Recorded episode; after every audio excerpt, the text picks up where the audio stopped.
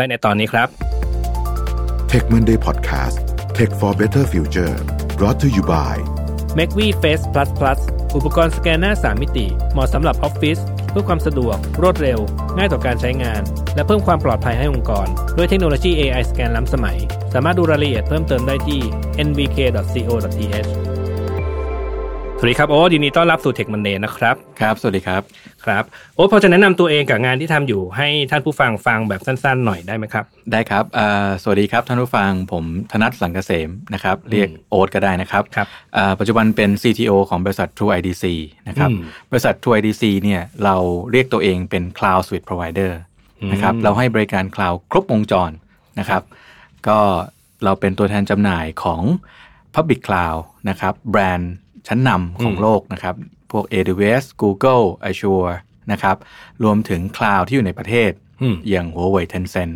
แล้วก็เรามี Cloud ของเราเองนะครับ ซึ่งเรา provide เป็นโซลูชันประเภทต่างๆนะครับอืมให้กลุ่มลูกค้าองค์กร และผู้สนใจทั่วไป โอเคครับงั้นก่อนจะเข้าเรื่องโอ๊ตพอจะอธิบายให้ฟังเป็นพื้นฐานหน่อยไหมครับว่าคำว่า cloud transformation เนี่ยมันหมายถึงอะไรครับ โอเค หลักๆเลยคือเราอยากจะเปลี่ยนระบบ IT ปัจจุบันนะครับที่เราใช้อยู่บนพวก เซิร์ฟเวอร์พวก PC นะครับหรือฟาร์มที่อยู่ใน Data Center เนี่ยไปใช้บนระบบคลาวด์ซึ่งคลาวด์เนี่ยจริง ๆ แล้วมันเอ่อเป็น abstract อืมนะครับเราไม่รู้หรอกว่าหลังบ้านคลาวด์คืออะไรอืมเพียงแต่ว่าเรารู้ว่า output หรือ service ที่มันให้บริการเนี่ยคืออะไรครับนะครับเราก็จะมีการ transform ตามชื่อเลยนะครับคือเปลี่ยนจากการใช้พวกแอปพลิเคชัน พวก service ที่เรามีอยู่เนี่ยบนเครื่องเซิร์ฟเวอร์ที่เป็น physical อืมนะครับ port มันไปอยู่ในระบบคลาวด์ โอเคซึ่งมันอาจจะเป็นเป็นเครื่องก็ได้ เป็นแพลตฟอร์มก็ได้ หรืออมเป็นซอฟต์แวร์ as a service อันเนี้ยแล้วแต่โปรเจกต์แล้วแต่โซลูชันอืมโอเคงั้นถามแบบถามแบบคำถามต่ออายุนิดนึงเออสมัยก่อนอะตอนตอนที่ยังไม่มีไอ้พวก AWS ยังไม่ดังเนี่ยอืมสมัยนู้นนี่เราจะต้องเอาเครื่องไปฝากเขาตั้งนะหรือว่าใช่ครับ co-location หรือว่าใช่เอ่ออะไรพวกเนี้ยไอเนี้ยหรือว่าเป็นคลาวยุคแรกๆไหม เอ่อในมุมหรือว่าผมผมไม่ไม่ไม่เรียกว่าใช่มันใช่ไหมคลาวเอออมไม่เรียกว่าคลาวแหละเรามันเป็นแค่ data center อะไรบางอย่าง ใช่ครับ definition ของ cloud จริง ๆ บางคนบอกว่าเอ่อมันจะต้องอยู่ที่เป็นเขาเรียกว่า off site เนาะอืม off premise ครับนะครับ ก็ถือเป็น cloud แล้วแต่ในมุมของ cloud service provider เราเนี่ยเราวัดกันที่ metering เออนะครับว่าเอ่อ metering เนี่ยวัดที่ไหนครับถ้าวัดตาม service อันเนี้ยเริ่มใช้ cloud แล้วอ่านะครับแต่ถ้าวัดตามพวก จำนวนเครื่องจำนวนเครื่องอย่างนี้ก็ไม่ใช่ค่า cloud ไฟละอะไรเงี้ยคงคงไม่ใช่นะครับอืมมันก็คือเป็นการฝากวางใช่คิดค่าไฟใช่ไปใช่เนาะครับอ่าแต่ก็แต่ก็มีบาง service บางบริการที่ยังจำเป็นอืมที่จะต้องใช้เรื่องพวกนี้อยู่อืมนะครับ ก็ก็ไม่ว่ากัน อืมครับ แล้วเอ่อถ้าเกิดว่าเราคิดว่าเราอยากจะเอาเครื่องของเราย้ายไปที่ cloud เนี่ย เรามีอะไรที่จะต้องคิดก่อนที่จะเอางานของเราเนี่ยย้ายไปที่ cloud บ้างครับ โอเคอ่าหลักๆเลยคืออาความฟิตอืม เนาะคือ cloud เนี่ยไม่ใช่แบบว่าเราอยากจะได้สเปคหรือ service ที่อลังการนะครับมันอาจจะเอฟเฟกในเรื่องของ cost ครับนะครับเพราะว่าcloud มันเป็น subscription อืมบางทีใช้เพลินเนี่ยก็ไม่รู้หลายงค์ตัวหลายตังค์เหมือนกันเพราะมันเก็บหน้ามืด on demand ใช่หน้ามืดนะครับอ่าหลักๆ คือดูความฟิตของมันก่อนนะครับอ่า ใน practice ของ True IDC แล้วกันนะครับครับก็คือเราเข้าไปทำพวก assessment ก่อนอืมว่า solution ที่ทางกลุ่มลูกค้ามีเนี่ยมันเป็น solution ประเภทไหนครับเป็น monolith อืมเป็น microservice อืมมัน distribute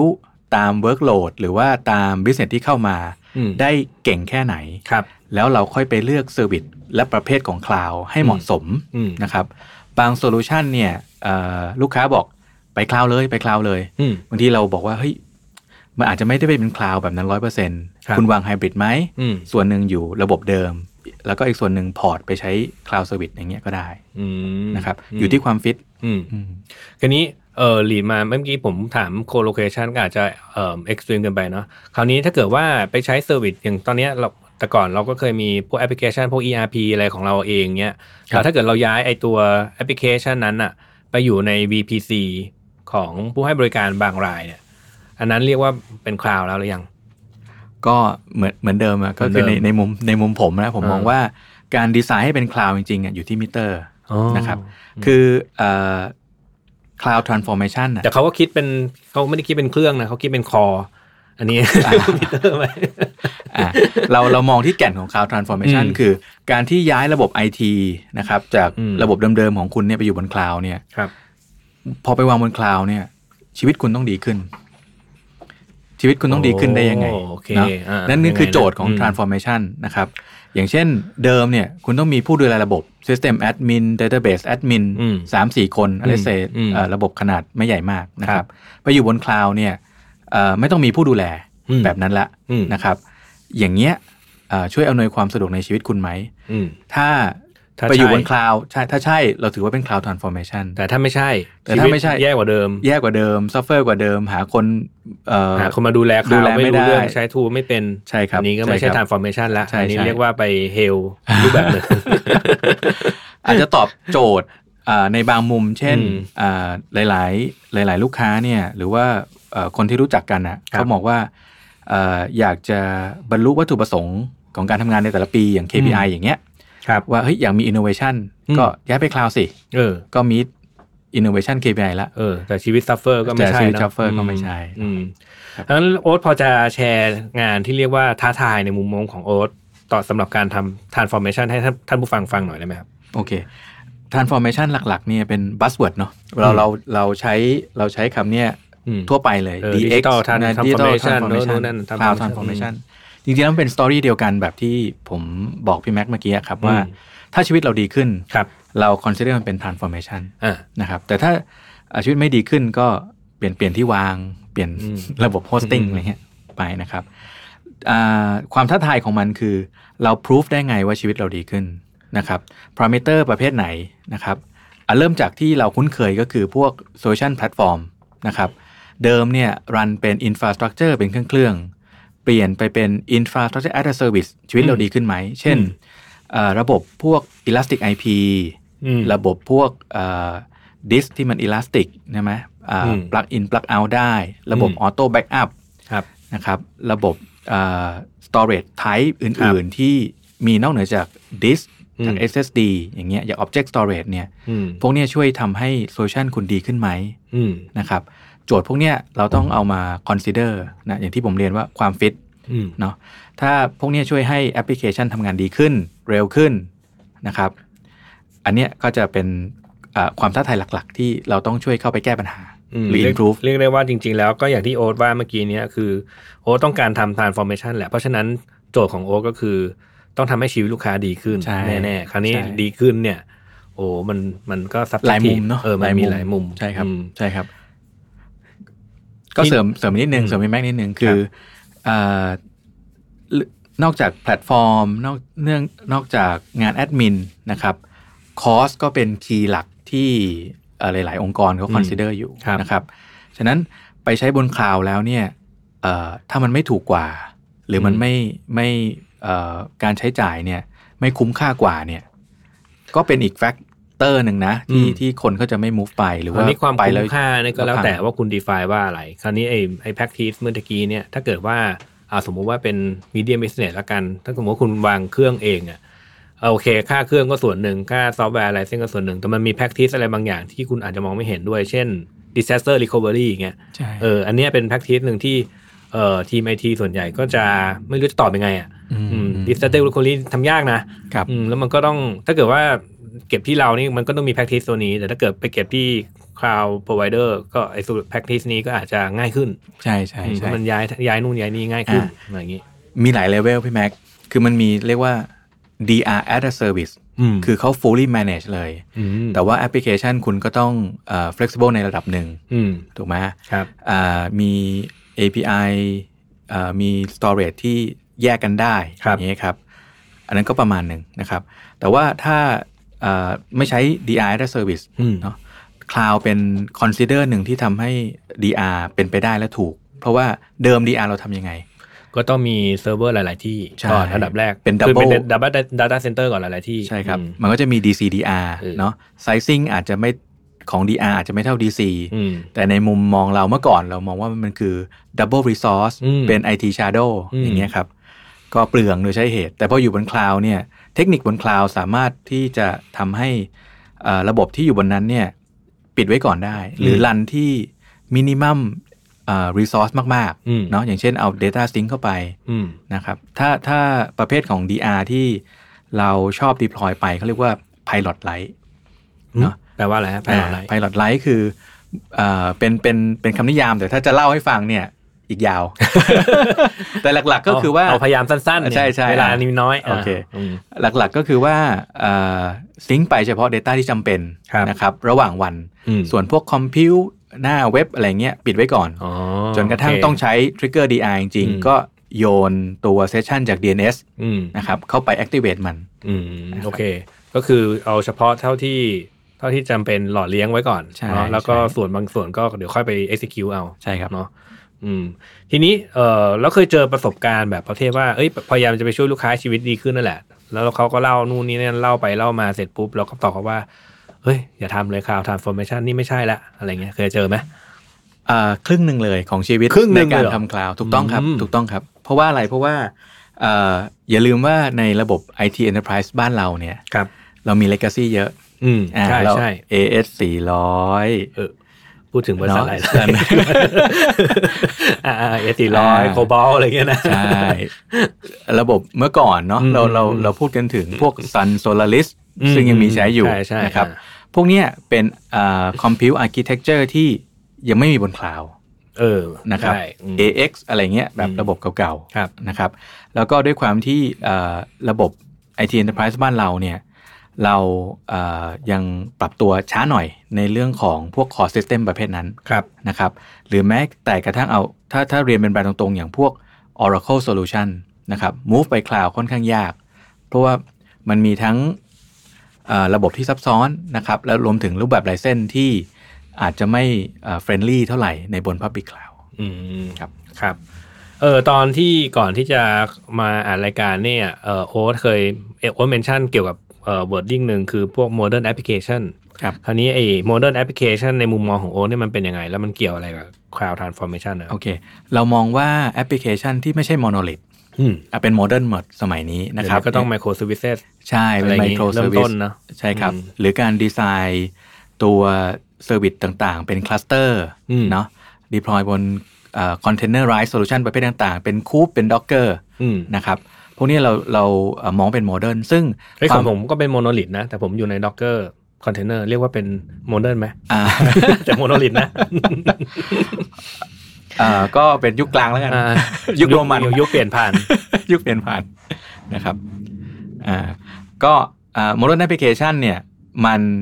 ฟิตอยู่บนคลาวด์เนาะเพราะว่า cloud platform เนี่ยมันก็ดีไซน์มาตอบโจทย์ developer software engineer ทั้งหลายนั่นแหละครับนะครับเพื่อให้อ่า ไม่ต้องมีภาระในการดูแล infra นะครับอืมแล้วก็ด้วยความที่มันมี API base นะเราสามารถที่จะทำเขาเรียกว่า IAC อืม infrastructure as code อืมนะครับได้อย่างร้อยเปอร์เซ็นต์แล้วอืมนะครับในใน public cloud ทั่ว ๆ ไปเลยอืมนะครับเราสามารถ control infrastructure change เนี่ยเหมือนเรา control source code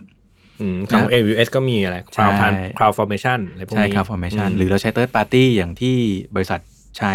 stack หลัก ๆ ก็คือ Terraform อ่าใช่อ่าอืมก็ track เป็นเวอร์ชันได้เลยครับวันนี้ deploy เวอร์ชันอืม1.1 ไม่ work อะก็ roll back ไป 1.0อืมอะไรเงี้ยครับอืมโอเค งั้นเออ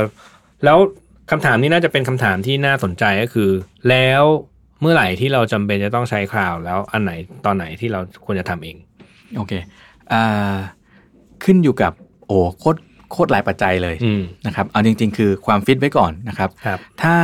หนึ่งคือ time to market ของอืมโซลูชันของเราเนี่ยอ่าต้องเรียกว่ารวดเร็วอืมนะครับคลาวจะเป็น consider หลัก ๆ เลย เพราะว่าในการซื้อระบบ IT เนี่ยกว่าจะ implement เนาะถูกต้องมเมื่อไหร่จะเสร็จอืมใช่กว่าเครื่องจะมาเอาแล้วทุกวันเนี้ยโควิดอืมนะครับอ่าบางบางระบบเนี่ยไม่มีสต็อกในประเทศไทยอืมต้องนำเข้า พวกเนี้ยตอน เดี๋ยวเนี้ดีแคลนานอืม Cloud Provision ไม่เกิน 5 นาทีอะได้แล้วอืมอืมนะครับใช่อันนี้คือ time to market นะครับอันที่ 2 ก็คือว่าแพลตฟอร์มกับคนนะครับอืมคือแพลตฟอร์มเราเนี่ย require ที่เป็น advanced architecture มากแค่ไหนอืมนะครับ อย่างเช่นถ้าเราต้องมาเสียเวลาลง Kubernetes บนเอ่อเครื่องเครื่องของเราเอง เราเองการทำ manage cluster เองเองก็หน้ามืดแล้ว ใช่นะครับ ก็ย้อนกลับไปก็คือตอบ time to market ไม่ได้อยู่ดีอืมนะครับ ฉะนั้นพวกเนี้ยก็ consider cloud ที่เป็น managed platform ครับอะไรเงี้ยครับอืมสุดท้ายเรื่องคนเนาะอืมสเกลของคนเนี่ยน่าจะโตยากที่สุดละในระบบไอทีเพราะว่าเตรียมระบบไอทีเตรียมซอฟต์แวร์นะครับ พัฒนาซอฟต์แวร์มาได้ แต่ว่าเฮ้ยคนที่จะดูแลต่ออืมนะครับ คนที่จะมาแก้บั๊กช่วยเรา support อืมนะครับอ่าจะโขก developer หรือว่า vendor ที่ช่วยทำให้ ดูแลต่อไปก็อืมเขาก็ชาร์จแพงเอางั้นเลยอืม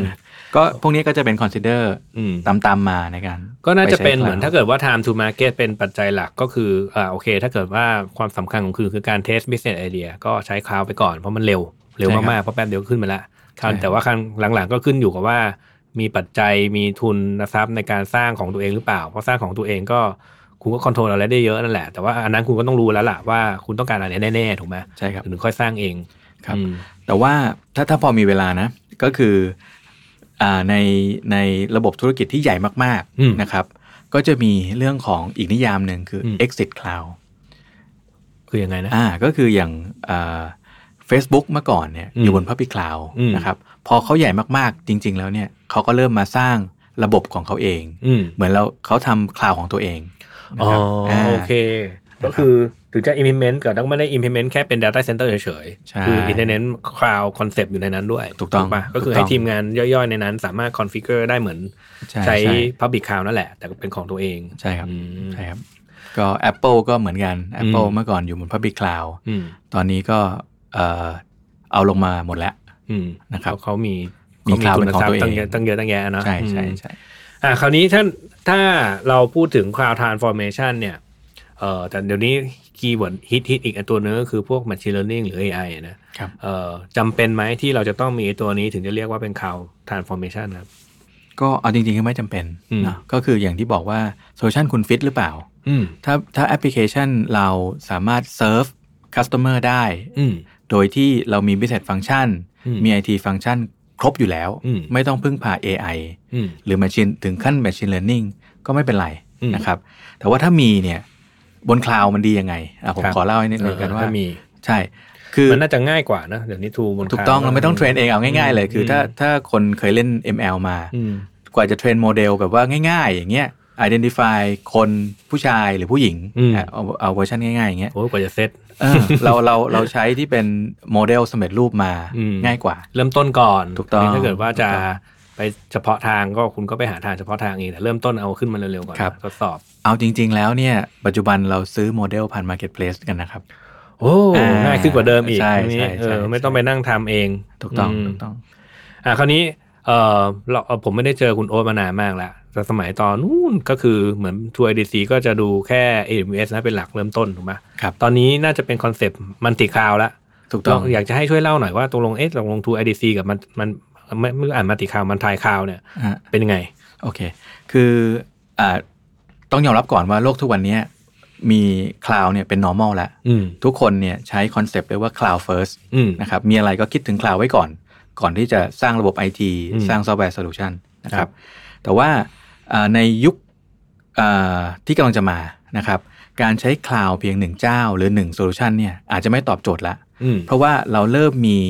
cloud หลาย ๆ แบรนด์ หลายๆโซลูชันซึ่งมีข้อดีแตกต่างกัน ยกตัวอย่างเช่น การวิเคราะห์ภาษาไทยอืมเราเริ่มนึกถึงเออเฮ้ย Search Engine ไหนวะ support ภาษาไทยร้อยเปอร์เซ็นต์เจอที่ไหนมันก็น่าจะทำ AI ภาษาไทยได้ดีกว่าชาวบ้านเจอที่ไหนอะอะไรเงี้ย ตัวอย่างเอาบอกอ๋อชื่อไว้ได้เดียวเออบอกได้บอกได้อ๋ออยากโอเครู้เหมือนกันเป็นความรู้อ่าโอเคออย่าย่างงพูด Google ถ้าพูดถึง search ภาษาไทยต้องทำไง Google ไง Google นะ ใช่